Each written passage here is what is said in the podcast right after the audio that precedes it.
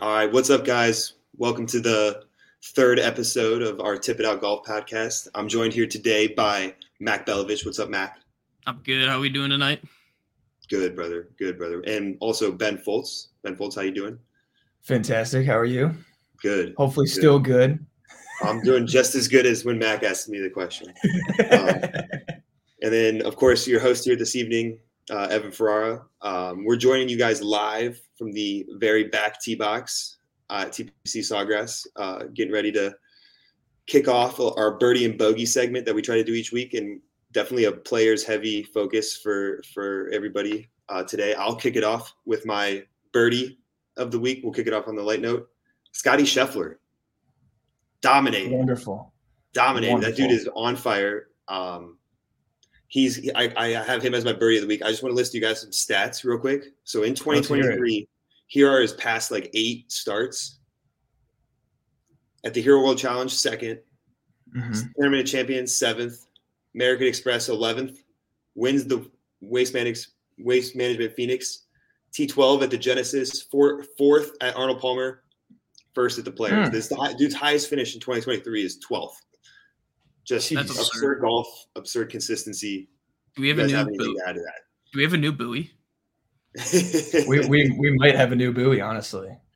I mean, he's back to world number one too, so yeah. he's feeling pretty good. I'm I'm loving this three way race. Rory, you know, maybe not Rory, but definitely two way race at the top for world number one. It's making for a really interesting. Yeah, I mean, they're, they're, just like what Rahm and. What we're seeing from Rahm and Scheffler is just their dominance above even other great players. Like it's just they're they're a step above everybody else, and it's it's really mm-hmm. crazy to watch. And Scotty, yeah.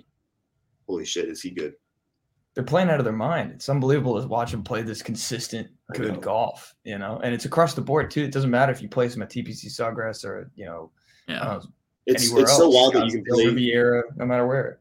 It's so wild that you can play. He can play that consistent, and his feet move 12 inches every time he freaking swings. I mean, they move yeah. the same 12 inches every time, I guess. it's, unbelievable. So. it's unbelievable. so. Um, yeah. So just kicking it off.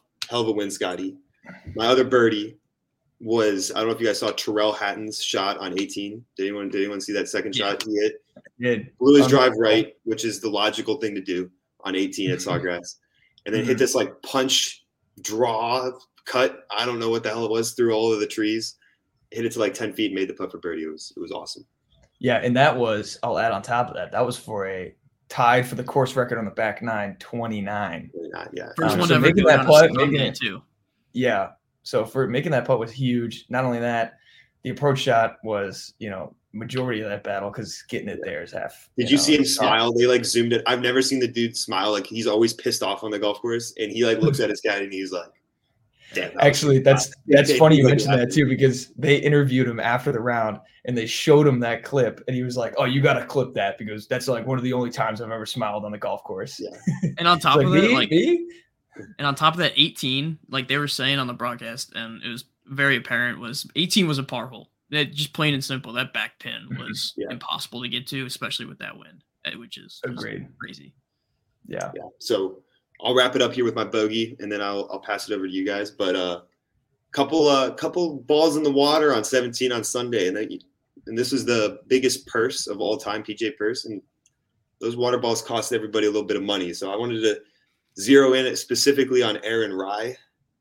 My man was set to make if he makes par, he made a six on uh, a triple bogey on 17. He makes par there, hits the green two putts he walks away with a million dollars uh, for a T fifth finish at, at minus nine.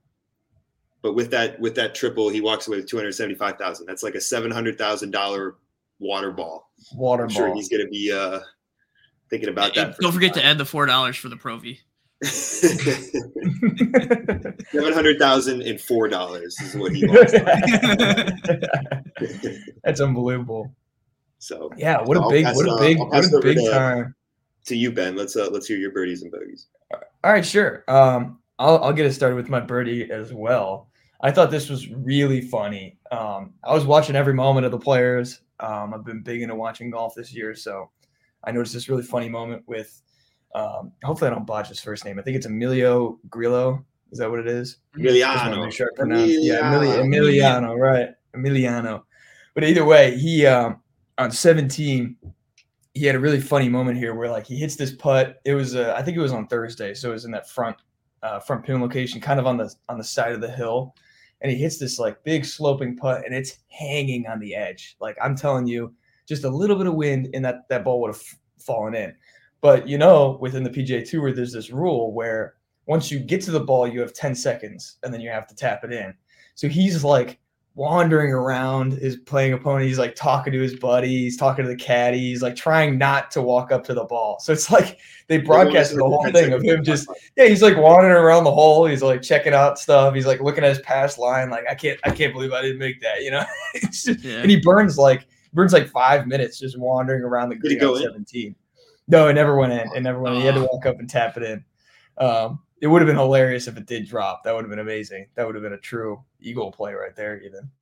But I thought that was absolutely hilarious because I've actually seen a couple guys in the tour do that where they, you know, balls hanging on the edge and they just they, you know, they kind of they kind of fuck off and they just do whatever they want for like five I minutes. I know. Some, who was it? Who was it? Um, oh, who was? I think it was like Sung Kang or something like that at or, uh, uh, Harbour Town or it might have been Siwoo Siwoo Kim, but uh, it was at Harbour Town. It was like on the first hole or whatever, and he did that, and he got the penalty assessed to him, like the stroke. And it, oh, really? dropped. The ball and it still dropped, waited, and it dropped. He waited for so long that like they penalized him, but it dropped, so it was just like it negated. It like, tapped it in pretty much. Yeah. Oh wow, that's unbelievable. So I guess Grillo should have been a little bit careful then in that case because yeah, he was he was on the clock. But either way, watching a watching a PGA Tour the guy just like in the middle of his round, just not really care, just wander around the, the green was hilarious. So I thought that was a big time pretty play. It was really funny to watch too. Um, so my bogey play actually goes hand in hand with Ferrara. So that's nice that you you uh, you chose me next to go because Taylor Montgomery was in a similar situation where he was. Let me think. He was seven under, so he was what tied for 16th or something, and hit two balls in the water on 17 and dropped all the way down to three under, and now he's like what you know 36th or something like that. Yeah. Um, yeah. So another terrible water scenario, but also did he did, he, did know, he fuck up the hole before? Didn't he fuck up 16 too? Yeah, so that's what I was getting to is he has a string of three holes here where he goes bogey on 15, which is understandable, but a bogey on 15 and then a double on 16 and then follows it up with a quad on 17 which is you call brutal. that that's a brutal way to finish your your call Sunday that a flexible burst, man. That's shooting yourself in, in your own leg with your own gun. shoot, shoot, shoot, shooting yourself, shooting yourself directly in the nuts. That was horrible. um, and then I kind of had like a little side bogey, which was last week. My bogey play or in prediction or whatever was that you know Jon Rahm's at the top, but how long can he maintain it? Um, so, granted, he did get sick this week, but it was a withdrawal from a, a pretty big tournament. So, you know, and the, he was also fighting to keep his his number one spot from Scotty Scheffler. Yeah. So, just a little side bogey of like, you know, it kind of sucks that he had to drop out of the tournament. You know, I was I was said last week that I'm bearish on Jon Rahm. I I think I'm I'm still bearish on Jon Rahm. So mm. definitely we'll, a situation to monitor. Definitely a situation. Yeah, yeah. Hopefully, I, I will be Jon Rahm if he's listening, which I know he is, you know, we wish him a speedy recovery. Yes, absolutely. Yeah, exactly. yeah, of course. I hope he's doing well, but at the same time, it's like you know, once you're at the top, there's only one one place to go. So you can only have so much new perspective. So uh-huh. it's true. Yeah. Well, and also, also everybody loves him, so he needs one person to play devil's advocate. So yeah, there you go. Anonymous yeah. is always a bad thing. I've come I'll fill those shoes, especially your prediction. He can still All kick right. my ass at golf though. So All right, I'll round us out here with the birdies and bogeys. Um go for it. My my birdie of the week, hoagie sam hoagie sandwich. Absolute just domination on the weekend. Out of nowhere. Yep. Birdies 17 to make the cut at plus two. Then proceeds to shoot a course record or ties the record 62 on Saturday. I think, I think that's his course. It was the new course record, 62 making I, it like a, t- I think he, he made 11 foot eagle putt on nine because they were 10 t- uh, one and 10 start to mm-hmm. finish his round to break the course record. And going from barely making the cut basically missing the cut making zero dollars to finishing in the top five i believe um and making 1.4 million dollars. Almost yeah, 1.5 jesus I mean, talk about a rally, folks. Like that is case in point rally. You know, I don't even think. I love that. Yeah, I love when that happens. We've had it's it's very rare for somebody to barely make the cut and also win the tournament. Yeah. It's only probably happened a handful of times, and that would have been mm-hmm. awesome to see. I was rooting so hard for him all week for all weekend. Yeah. yeah, I don't know if you guys saw. There was a video of Colt Knost who had a 63, and I think he was he had a, a share of the course record. There was a couple other 63s, and he's watching the putt and he's like, "Don't make it, don't make it." he's like, "Oh!" when he makes it, we'll have, to, we'll have to make sure we retweet that on our uh, Twitter page. But I love that. Yeah, absolutely. Most of the man. Yeah. Yeah, check it out at Tippett Golf on Twitter. We'll uh, we'll have the video retweeted there. For sure. For sure. You know, no no no infringement rights. PGA Tour has a heavy ban hammer. we'll get um, banned um, three weeks then, into our podcast creation. and then my uh I have a little bit of a dark horse, dark horse bogey, and it's the fringe around the greens, kind of by the water this week. The players, TPC Sawgrass usually always has that course in good condition, you know, very punishable. But there were a lot of balls this week that should have gone in the water that did not go in the water. They got hung up pretty heavy in some of that fringe. And I mean, I get it. Like like Max Homa hit what a shot. That's a birdie in itself of on hole mm-hmm. 12, mm-hmm. 305 yard ripper off the flagstick. Smacks yeah. the flagstick. Yeah, in the air, right? Or maybe one maybe one once, but he hit the flag. Yeah, basically went in the hole. Yeah. Um, and it ricocheted so hard, but stayed out of the water. Yeah. I mean that any other year that would have gone in the water. And then like mm-hmm. Scotty on hole um 13, I want to say, or or four or something like that. Oh yeah, when it trickled, yeah, it was trickling down. Yeah, it, yeah. it was trickling down and it got hung up, and a lot of players too were kind of in that spot. Yep. Mm-hmm. Um, did not really quick. That. That's uh really quick. I'll interject and say that I was watching it like pretty pretty close, and uh, whenever they zoomed in on the greens, I was like taking a look and I was like, you know, we we went there for. Um, for those who don't know, we've we've been to the players a couple times. Like you can see the course conditions up close, and it looks absolutely pristine. But when they zoomed into some of those greens, like it didn't look up to par. It looked a little bit beat up, you know. And I mean, a couple of players even had putts from off the green that were bouncing, and you know they couldn't control all the you know little humps and dips that are that are in some of those putts. So I wonder what happened that year. I actually did a little bit of research, but I couldn't find anything. So I don't know if that was because a, a, little bit of a little bit of rain on Friday might have done yeah. kind of the the cosmetics, but mm-hmm. I think they're also trying to dry them out a little bit too. So yeah, yeah. Green, so yeah. interesting you mentioned that though, because I was yeah. I was thinking the same thing. Mm-hmm. But the rough, a rough everywhere else was gnarly, and I was I was you know I was there for it. Um, yeah, that was really was punishable. Um, five inches, five inch rough. That's unbelievable. Insane. You probably have a good grasp of how, how long five inches is too. that should have been that should have been my birdie play. That one. That one. Ferrara's coming in hot tonight. Yeah, hot. this dude's got. He's feeling. He's feeling locked good. and loaded.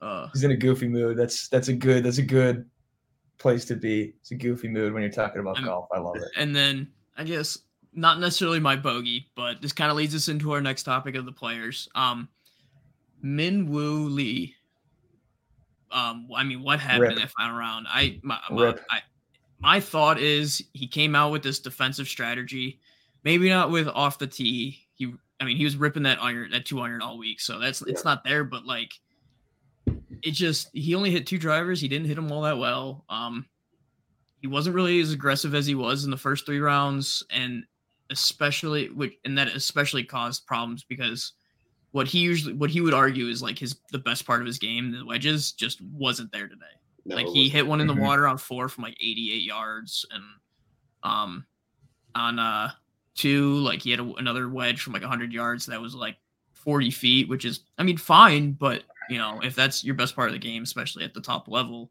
yeah. playing at the top of your game, that should be you know within 20 feet from 100 yards. I would argue. Yeah, I, I would say that he was. It looked like he was playing very defensive. Like he was. I mean, I I'm not gonna lie. I don't know how many wins he has on the PGA Tour. So if he's won before, then I might be wrong. He has zero. This, but on the PGA. Okay, Tour. that's what I that's what I thought. But he did win like what? Did he win the Scottish Open last year? Or um, does he have an international win? He has. He, I think he has a couple international wins. Oh, he's got. A, he's won a couple times in the DP World Tour, but not yeah. never on the PGA Tour. I don't think. Yeah. Either way, though, it you could tell, like it looked like he was in that situation for the first time. You know, like he was trying to play. You know, here's a good example: Scotty Scheffler on 17. You know, hits it middle of the green, good shot, but like if it cut a little bit, it would have been five feet, right? It looked mm-hmm. like Min Woo on his rounds was trying to do that, but he wasn't doing it very well. And that's like never a good combo when you're playing golf because, you know, like you said, Mac, if you have 79 yards in, you're going to be expecting that to be within five feet. You know, I mean, these guys are so good that they're they're going to hit it close most of the time. But he was playing the defensive golf and then not capitalizing on his good defensive golf play. Yes, that's you cannot you cannot you can't do that. You're just gonna you're gonna fall behind. So put all the pressure onto his wedges, and he by playing defensive like on nine, he mm-hmm. could have hit like a high cut three wood into the green, but he chose to lay up to a wedge number. and doesn't get up and down for birdie, and it's just when you play defensive and that's not usually maybe your strategy, then like all the pressure then just is all on your wedges. And obviously you didn't have it today. So he did not stick to his guns to yeah. what got him to that situation. He yeah. he played defensive and he held on for the ride and his grip strength just wasn't enough. Yeah. yeah. He uh I will I, will, I do like want to comment on his golf swing because it is freaking awesome. Um, yeah, he's got about, a great, great about like maximizing swing power out of like your body. Like that dude has mm-hmm. hits crazy ball speed. I watched him hit a three wood 182 ball speed, and that's like my best ever with a driver. And he's hitting that, and he's reaching that with his three wood. I mean, it's he's, he hit his two iron like 300 a couple times. Yeah, I mean, it's it's sure. love his golf swing, um, love his um, game. Hopefully, we see him again uh, in contention. Really quick, I mean, just really really quick. So sorry, but for some context here, Min Woo Lee is he's six foot uh, he's six, just six foot, and he's 165 pounds, and he's able to get that, which is around my my height ish and weight. He's a little bit bigger than me, but either way, you know, I'm getting like 165, you know, um, yeah. max, and that's like that's like swinging out of my shoes. So this guy is not only yeah, smack exactly. factor of his body is it's like 1.6. yeah, he's like breaking the scale. It doesn't make any yeah. sense how he's getting all his power. Yeah, it's wild, and he's not built either. Like he's not you know, he doesn't look like he's, you know, like he's not like Rory, like he's not yeah. you know, huge. Yeah. But you know, he's still ripping it 180, 182 ball speed. It's crazy. Absurd. Mm-hmm. Um, um, so really quick, something else I wanted to talk about here uh, to keep this this wonderful players talk going. Um, Max Homa played very very well. Max Homa's round uh, was was going really really strong today. Um, what at one point he was 10 under, and then unfortunately, going hand in hand with with Ferrara and I's bogey place, dunked it in the water on 17 and ended with a with a double there.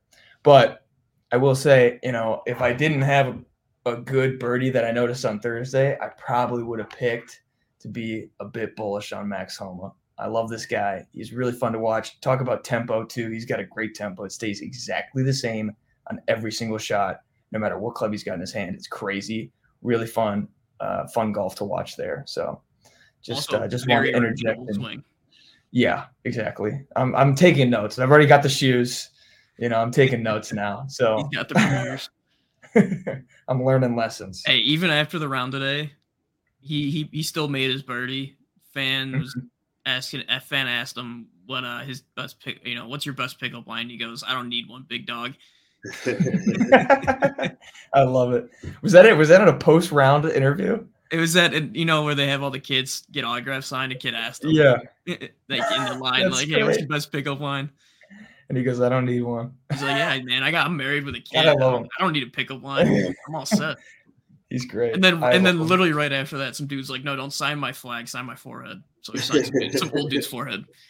Make just to add the cherry on top. That's the one where you like you look at the mom and dad and just like get like they get the yeah. nod and then you and then you sign the forehead. like, well, are you sure you want me to do this? Yeah. And they're like, yeah, and whatever then, he oh, wants. Okay. On top of on top of funny events, I just literally right before we started, I saw that I finally found the video with Keith Mitchell. Um, oh. on on I think it was hole two or whatever, where he hits hits his tee shot, and as soon as he hits his tee shot, makes a massive divot, slams the driver into the ground, creates this huge crater and then while the ball's in the air, the the suspended play horn sounds. and then not not long after, ball just goes straight into the water. Yeah, yeah. he goes, "Does it carry?" And the caddy's like, "No, nah, dude, it did not carry." you just have to walk off, and then he and then you just have to walk off the course after that. I guess, right? That's hilarious. Oh my god. What day was that? Was that on Thursday or something? Uh, or Thursday Friday, Friday, or Friday? whatever day they cut, like they got cut. I think it was Friday. Yeah, they finished yeah. Saturday morning. Yeah. Um, yeah. Okay. That's hilarious. I didn't see that either. That's really funny. It's a series of misunfortunate, misfortunate events. Yep. Yeah. It's good to see a little fire in the guys. You know, like yeah. they care too. Like the mm-hmm. like the force in which he slammed his driver was pretty. The, the club head speed must have been at least over hundred. Yeah. I want to get the TrackMan on that. Let's get some, let's get some data on that club slam right there. Yeah. I think that could have been that could have been pretty good. Efficient use of the body, just like Min Woo Lee. Yeah, talk about power transfer. The smash factor club slam. Yeah, who has, who has the fastest club head speed on a on a club throw or a club slam? Like who who's got the who's got Rory the Rory at the Row at the Cadillac WGC Cadillac on hole eight. Yeah, where where through the three iron in the pond. Yeah, and Tomahawk the broadcast was was going through a swing like that was you know that was a great weight shift right there. Yeah, yeah. Form really tucks the elbow in and turns the hips and gets you know, uh-huh like full like smash factor 1.45 perfect yeah absolutely perfect somebody else another year i i wish i knew who but um, throws a club on the PGA Tour at, right after like the TrackMan picks it up, and then the TrackMan picks up him throwing his club. I, I don't remember who it is, but it's hilarious, yeah. absolutely hilarious. There's so many good moments like that too, where somebody shanks the shot a little bit, and it's just it, the TrackMan is just like a tiny little line that just goes into the woman's yep. tee, you know, 100 100 feet in front of them. it's perfect. They're human too. They're human. You remind yourself.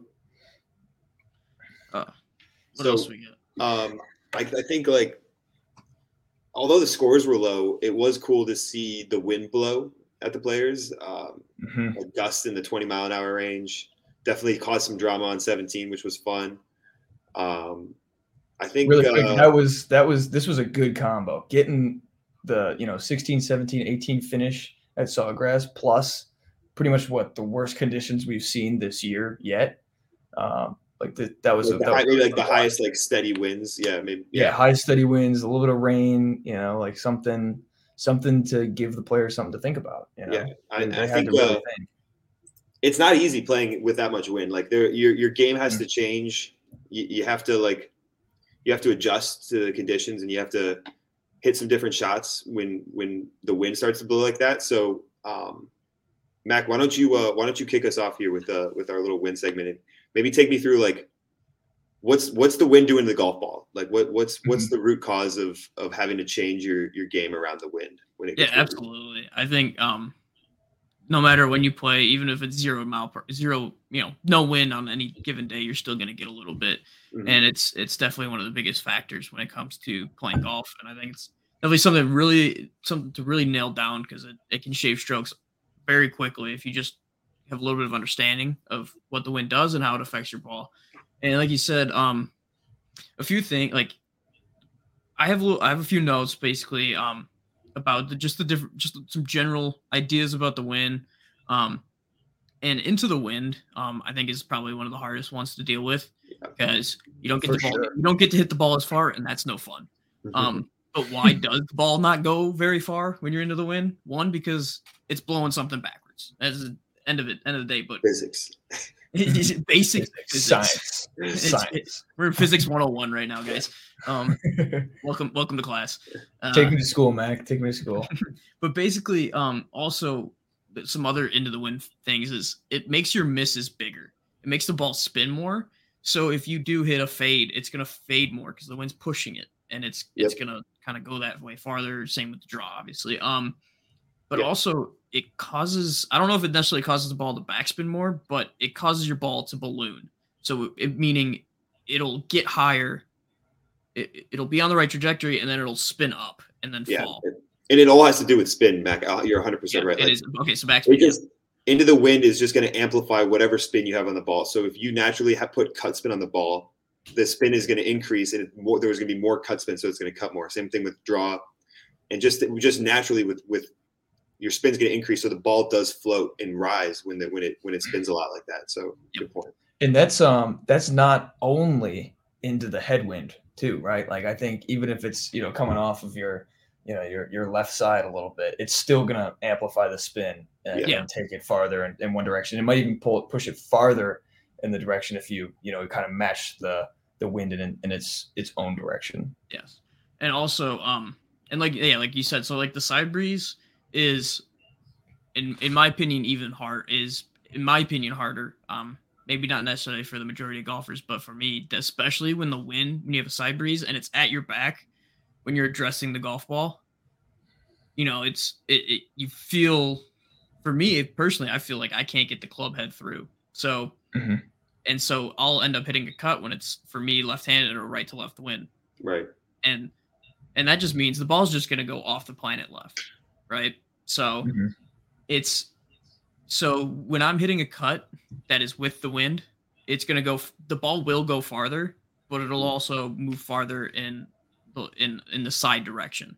Yeah. Um but if I was to hit like a draw into draw into the wind into a side breeze, so it's going the, the, the shot shape is going against the wind. Yep. It's actually going to take distance off and it's not going to cut as much. So which is actually a really good shot to have and it was very it was visible today on a couple holes on I think like 14, um, and maybe a few others. I think definitely 14, but they were yeah. holding. You notice I, the announcers were saying they were holding their shot. They're hold, holding mm-hmm. the cut into the wind. I think it was on, oh, on 17 too. Yep. Like um, Hide- or Hideki hit that hybrid that flew the green, and that was my bogey mm-hmm. play. You know, got caught up in the rough. Um, mm-hmm. should not have.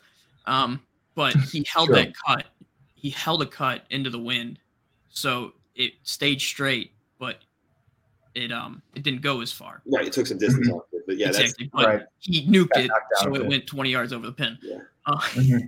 he just caught it too well. And then I guess the last one of kind of what does the wind do to the ball is downwind, and then this one's always fun. I, I'm sure everybody's heard the phrase "tee it high, let it fly," and that is mm-hmm. because the ball falls out of the air faster when you're downwind. So you mm. want the idea is to get more loft on it, get it higher, launching higher so that it rides that wind more. Yep. Versus mm-hmm. just falls out of the air because it'll take spin off. So it won't kind of cut or draw as much, but it will cause it to dive a little bit. For sure. Right. So if you don't if you're not focused on your altitude then with a with a wind with some wind behind you, the ball is gonna just fall out of the sky. Like if you hit a nice like, you know, punch shot or something, that ball is going to just nail the ground and then run a bunch. But if you kind of launch it up into the air, it's going to take the wind for as long as it possibly can and then fall out of the sky. So you're going to maximize your distance. I like um, that. Which, like so that. you'll actually, in some cases, like when you're downwind, if you don't get it mm-hmm. up in the air, your club will actually go shorter than, mm-hmm. than uh, yeah. what it usually does. But yeah. Let me. Uh, that's. I, um, I really want to. I really want to dig into the into the wind shot because I think that's for most golfers a very uncomfortable shot and it's a very hard shot to execute. And um, I don't know who wants to take this, but I guess my question is like when you're when you are playing like a one club wind into your face, what do you do? What do you do different? It's a par 3 mm-hmm. Let's say seven iron. It's a 165 yard hole, and let's say you hit your seven iron 165 yards. One mile, uh, one club wind into your face. How do you play that shot? let me I'll, i could take this if you want i this is a this is a fun shot especially for for me i've got some older equipment so it's it's a little bit extra spinny um you know i probably get some what like 400 extra you know on the number side uh, of spin so i you know the spin is through the roof for me so the the end of the wind shot is a lot you know a lot more challenging for for a golfer like me who's you got some older equipment but what, what I focus on is I think step one is commit to a shot. Um, if you're if you're straight into the wind, you can't be out here guessing of like, okay, well, maybe I'll hit a cut into this pin, or maybe I'll hit a high draw, or you know, maybe I'll try to hit it low a little bit. You got to pick a shot and commit to it because the problem, as we just talked about with you know hitting a shot straight into the wind, is if you don't know what the ball is going to do, it's going to be amplified by ten. Mm. So if you're not if you're hitting a, a high fade or you want to hit a high fade and you don't, that draw is going to be gone left. Like it's going to be so far left. And if you're aligned for a fade and you end up hitting a little bit of a draw, you you could kiss that ball goodbye. So mm-hmm. I think that's that's step one for me is in my pre-shot routine is really commit to a shot, pick the shot that I want and commit to it. And then on top of that, now that I have my shot, I can take into account how much the wind is going to affect my ball, right? Mm-hmm. So this is kind of a bit of my second step. Uh, it's blended into one, which is, you know, then what what's the height on the shot that I want? What kind of shot am I trying to hit into this green? You know, how much green do I have to work with? Um, you know, how far do I need to carry it in order to get it there? If I have a ton of green to work with and I'm okay with a little bit of ball rolling out when it lands, you know, maybe I'll try to hit a low a low draw into the pin uh, if I if the hole suits it, if the shot suits it. Um, but if I have to, you know, there's it's like 17 at, at Sawgrass where the pin's tucked right behind that pot bunker. You know, I might have to hit a cut in there, but the wind's straight into my face. So I'm going to try to first commit to that shot. Then second, I will know that that's what I'm going to do and aim a little bit farther left because I need to I need to kind of compensate for for what the wind is going to do. Yeah, yeah you're um, ultimately so, aiming at the middle of the green on in that scenario. Right. Because if you mm-hmm. overcut it, then you're still on the green and you got a easy birdie putt. But right. if you just hit the shot you intend to hit, you're safe in the middle of the green. Then you putt par, get the hell out of there. Mm-hmm. Right, and that that all comes from just knowing what shot you want to hit. Um, yeah. It seems simple. I mean, every single shot you're going to want to know what you want to do. Um, with no wind or wind, it doesn't matter. But I think with wind, it's amplified by 10. You have to really understand what you want from the shot and then go get it. Um, because the wind and not, will, and will, not be disappointed out. and not be disappointed if you don't execute the shot mm-hmm. that you wanted to, because it yeah. happens to the best of them. We've seen that mm-hmm. they had eight balls in the water on 17 today. It's yeah. going to happen. Mm-hmm. I yeah. think let me let me take what you're saying further because I, I love I love the kind of like your first two steps that you do yeah. like that's that that's key. So like one, what kind of shot am I going to play? 2 mm-hmm. um, you know, like how much is the wind going to affect my ball? And, and, then like from mm-hmm. there I can pick out where I'm going to aim. So that that's mm-hmm. key. I also I kind of want to dive a little bit more into the how much the wind takes off of of the ball. So mm-hmm. let's go with our uh, back to like a, a, real course example. It's a par three, one club wind in your face. I usually hit a seven iron. Mm-hmm. Like if, if, if there was no wind, I would hit a seven iron, and that would be pin high.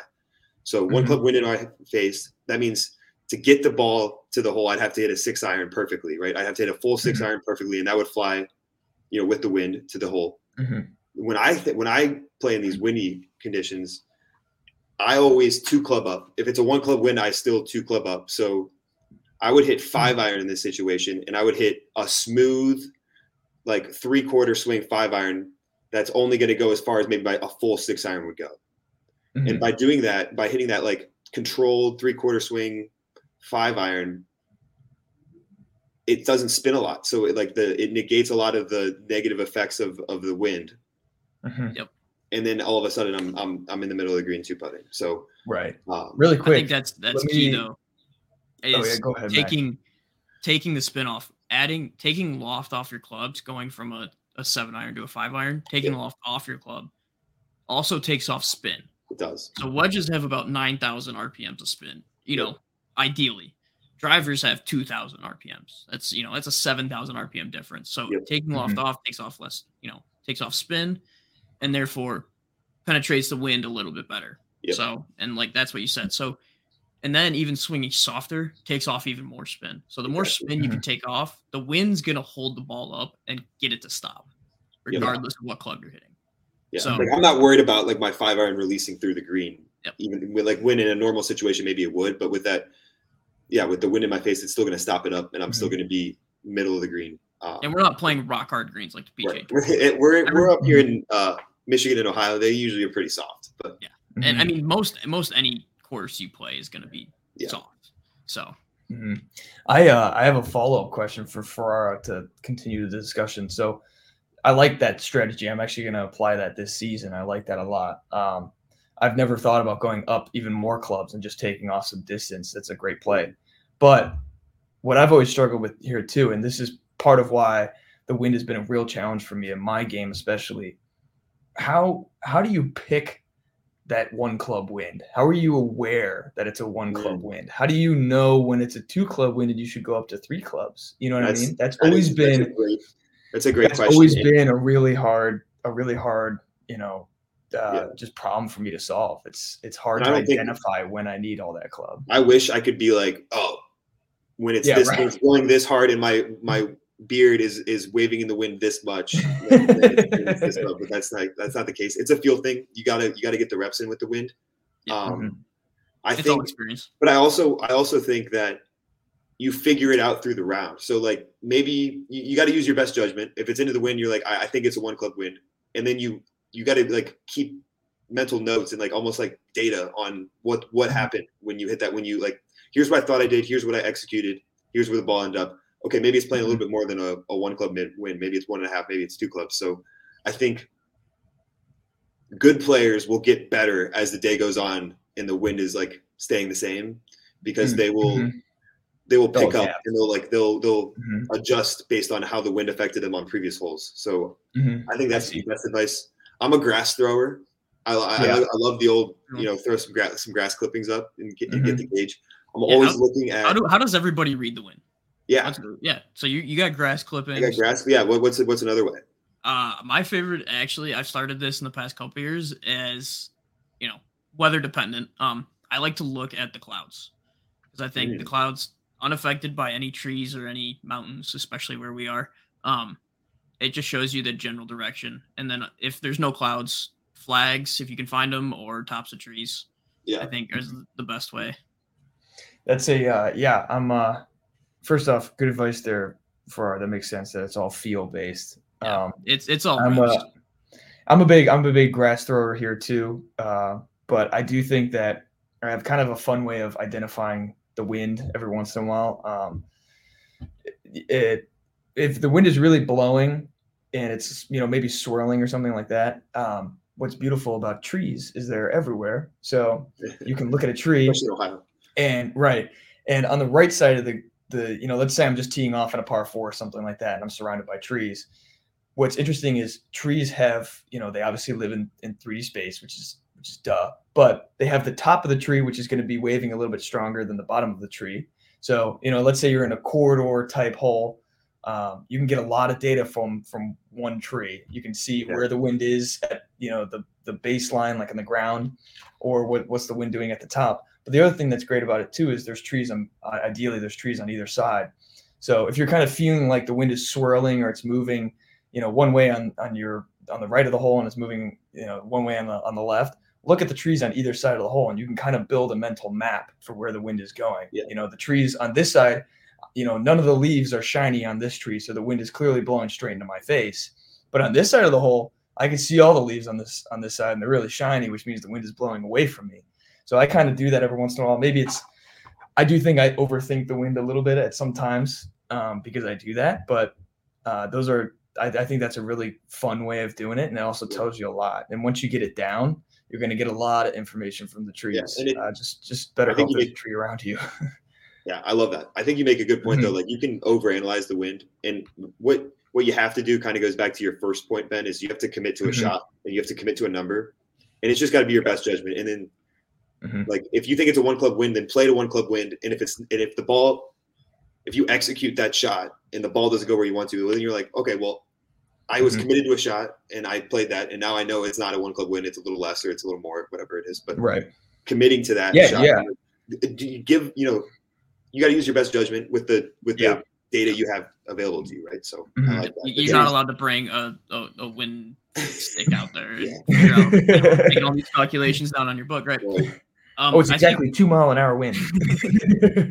so. Two two more points I would like to add. Um, one is also I think we we mentioned this too is the course map if you it, most scorecards have a course mm-hmm. map on the mm-hmm. back of the scorecard or somewhere they have a yardage book with a course map something like that if you have that information write down the dominant direction of the wind on the scorecard yeah so over all the know, holes over yeah. all the holes in the hole so you the, know when you step up to yeah. a hole oh it's blowing you know you know it's going left to right downwind on this hole or it's into off the right like you know predominant direction of the wind but also like you mentioned the shoot too and this is especially when you play kind of in the Midwest or the Northeast where there's a lot of trees. You get into these situations where you, your tree line fairway or something and it blocks the wind. So you can't mm-hmm. tell where the wind is. And also, this creates a situation where, you know, it, it helps to look at the top of the trees because that's where the wind is predominantly blowing. It's not creating any different directions based on the trees. Mm-hmm. and also what it does, what happens with these trees too, is it um it splits the wind, so it'll be swirling down below you. So mm-hmm. it may the ball may be pushed one direction, but once it gets above the tree line, it could go yeah. the opposite direction. Yeah, 100%. Right? Mm-hmm. So it's definitely yeah. to keep keep in mind kind of where you are in in relations to trees, tall objects, hills, anything like that, because it can definitely affect it. Like I we have we have one hole at my home course. It's a par three, and there's this, and it's surrounded by trees. The kind of the the general course knowledge is you look at the giant flag flagpole, a big American flag by the clubhouse that you can kind of see from the back tee box. Now, there's this giant corridor of a stream with trees on either side, so it creates this huge uh like wind tunnel channel, mm-hmm. wind tunnel channel of wind across the hole. So even mm-hmm. if the even if you're downwind, it's still going to get pushed one way or the other because of this giant channel. So you just have to know mm-hmm. stuff like that, and you have to recognize it when you're playing. Yep. Um, and I think that's really important when trying to read the wind because it's not always just one direction. Mm-hmm. No, I think yeah, and I'll uh, really quick, I'll, I'll read before before I get to you. Yeah, Sorry, I, I was. You're fine. I'm, I'm, gonna I'm gonna echo a point as well. So go ahead. Course map, first. like what a what an awesome piece of advice. And like if anyone, mm-hmm. if we can, if you guys can take one point away from this podcast, I think that's a really really awesome idea. Almost every scorecard has a course map, and just drawing the predominant direction of wind on there and referring back to that as you get to each hole, um, is is is really really really an awesome uh, little hack. Mm-hmm yeah, I was gonna I was gonna re-bring up my my tree reading technique there uh, for Max. You know, kind of wind tunnel hole design. Um, it definitely matters what hole you're on and what what type of um, you know where the wind is going and all this. But in order to get a better idea of you know kind of that swirling wind near the ground on some of those kind of wind tunnel esque holes, that's where the trees for me really come into play. And I just wanted to show that that's a perfect example of when you could use that that strategy. Um, yeah. That it is like the ideal time, especially if it's one of your first holes and you haven't had a lot of you know experience with the wind yet in that round. You know, take a look at the trees around you, see what's going on. Um, that also goes back to the point for why I love golf. You're one, you're one with nature when you're out there. But um, it is true that you know, look around you, use your surroundings to kind of help you out. And they, they, there's a lot of data there that you can gather and, and use to hit a better shot. And I'm gonna throw up one more. I'm gonna throw up one more hypothetical. Run out of run out of time a little bit, but I definitely love this one. It's it's uh it's it's like a Plato thought thought mm. experiment. Mm. Oh, I like it. Right? Hit me. We got a you have a hundred yard wedge shot. Oh, okay. Mm-hmm. Straight up, you know, hundred yards, no elevation change. But I love this number. You're downwind. Mm. What do you do? Can I can I ask one extra question? Where's yeah, the pin? Absolutely. Where's the pin? Front, middle, back. Uh, middle pin. Middle pin. Okay. Equal distance to the back and to the front from the pin. I think you got to go off of Ben's uh, kind of three step process here. It's like one, what shot am I trying to hit? What am I? What number am I committing to first? What would you do? Like, let's just say run through it. Run through it in your game. Yep. We're gonna we're gonna run. We're gonna commit to 90 yards. Let's just say. Um, I also know that downwind the ball might release a little bit more when it lands on the green, a little less spin on it. So I might take that into effect too. And I might be like, okay, I'm not trying to land this ball at 90 because that'll leave me pin high. I might like try to land mm-hmm. this one towards the front of the green. So that might be like an 85 number. Um, and then I would commit to an 85 number, uh, commit to where I want to land that on the green and how the wind's going to affect my ball, like Ben said, step two. Um, mm-hmm. and, and, and whack away, man. I'd probably make birdie. That's a good. That's a good play. I'm in. A, I'm in a little bit. Yeah, I'm in a little bit of a different scenario because 100 is kind of um, like three fourths of a 56 for me. So you know, my 56 goes 120. So it's it's kind of like a you know, yeah, I know, right? Yeah, massive, massive 56 for me.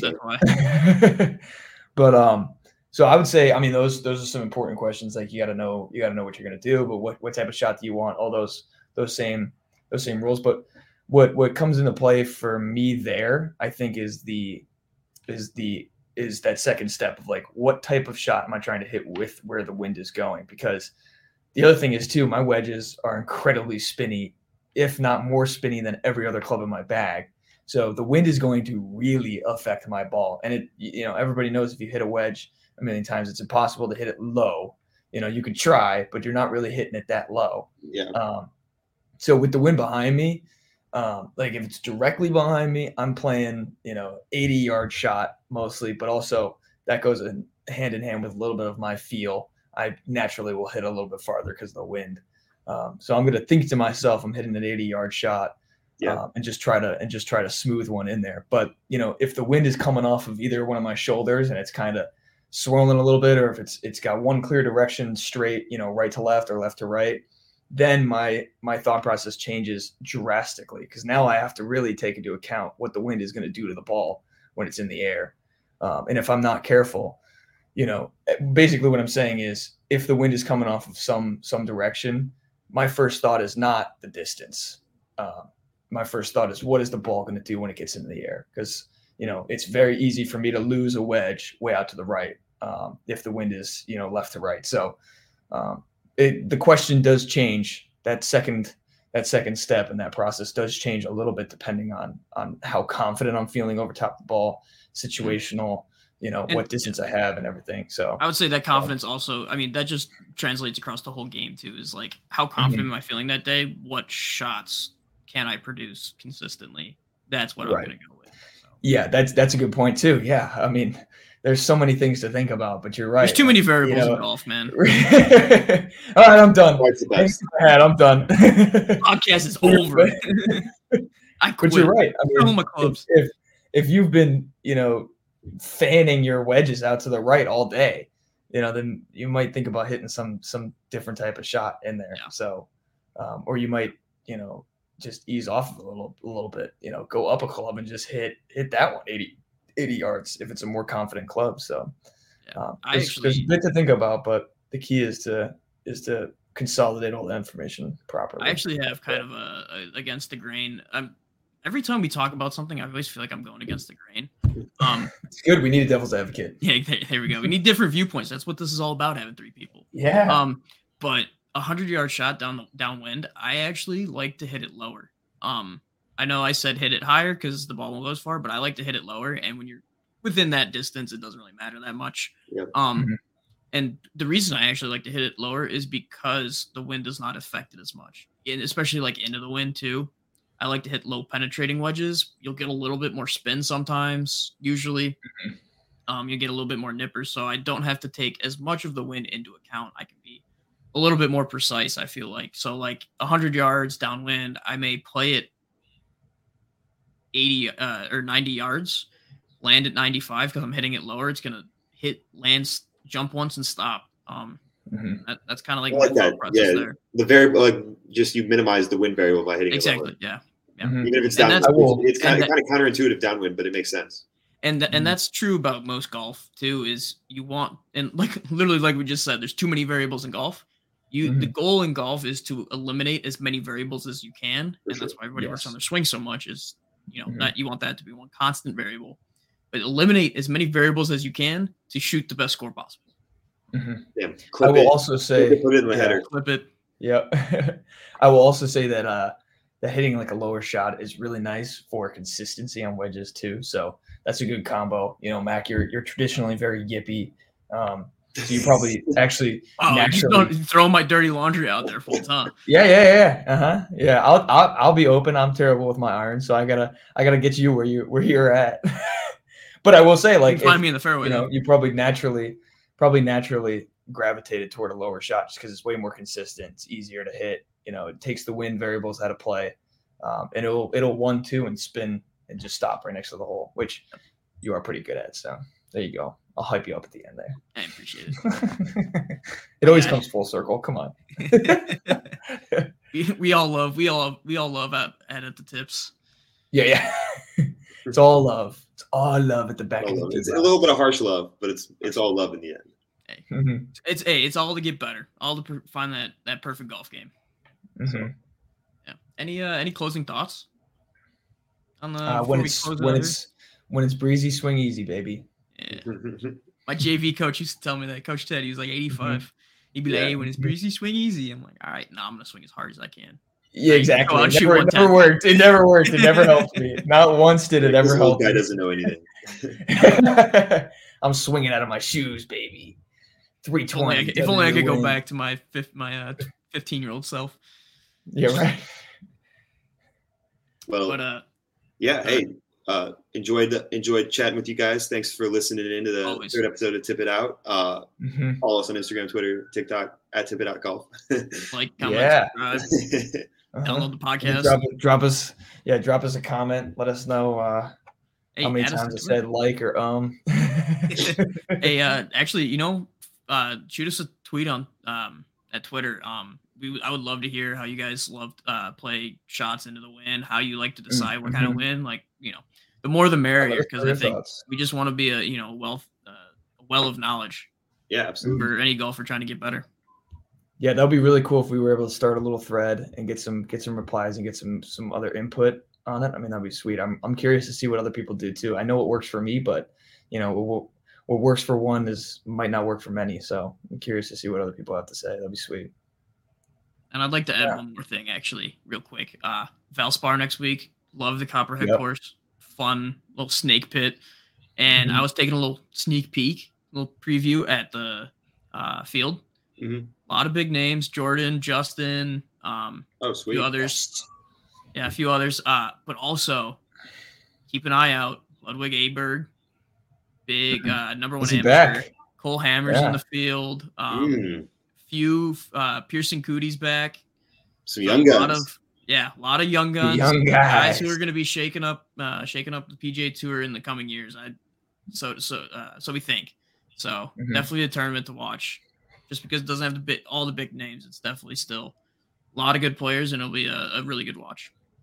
That's awesome. Looking forward to it. Thanks for listening, everybody. Yeah, cheers, guys. Yeah, cheers.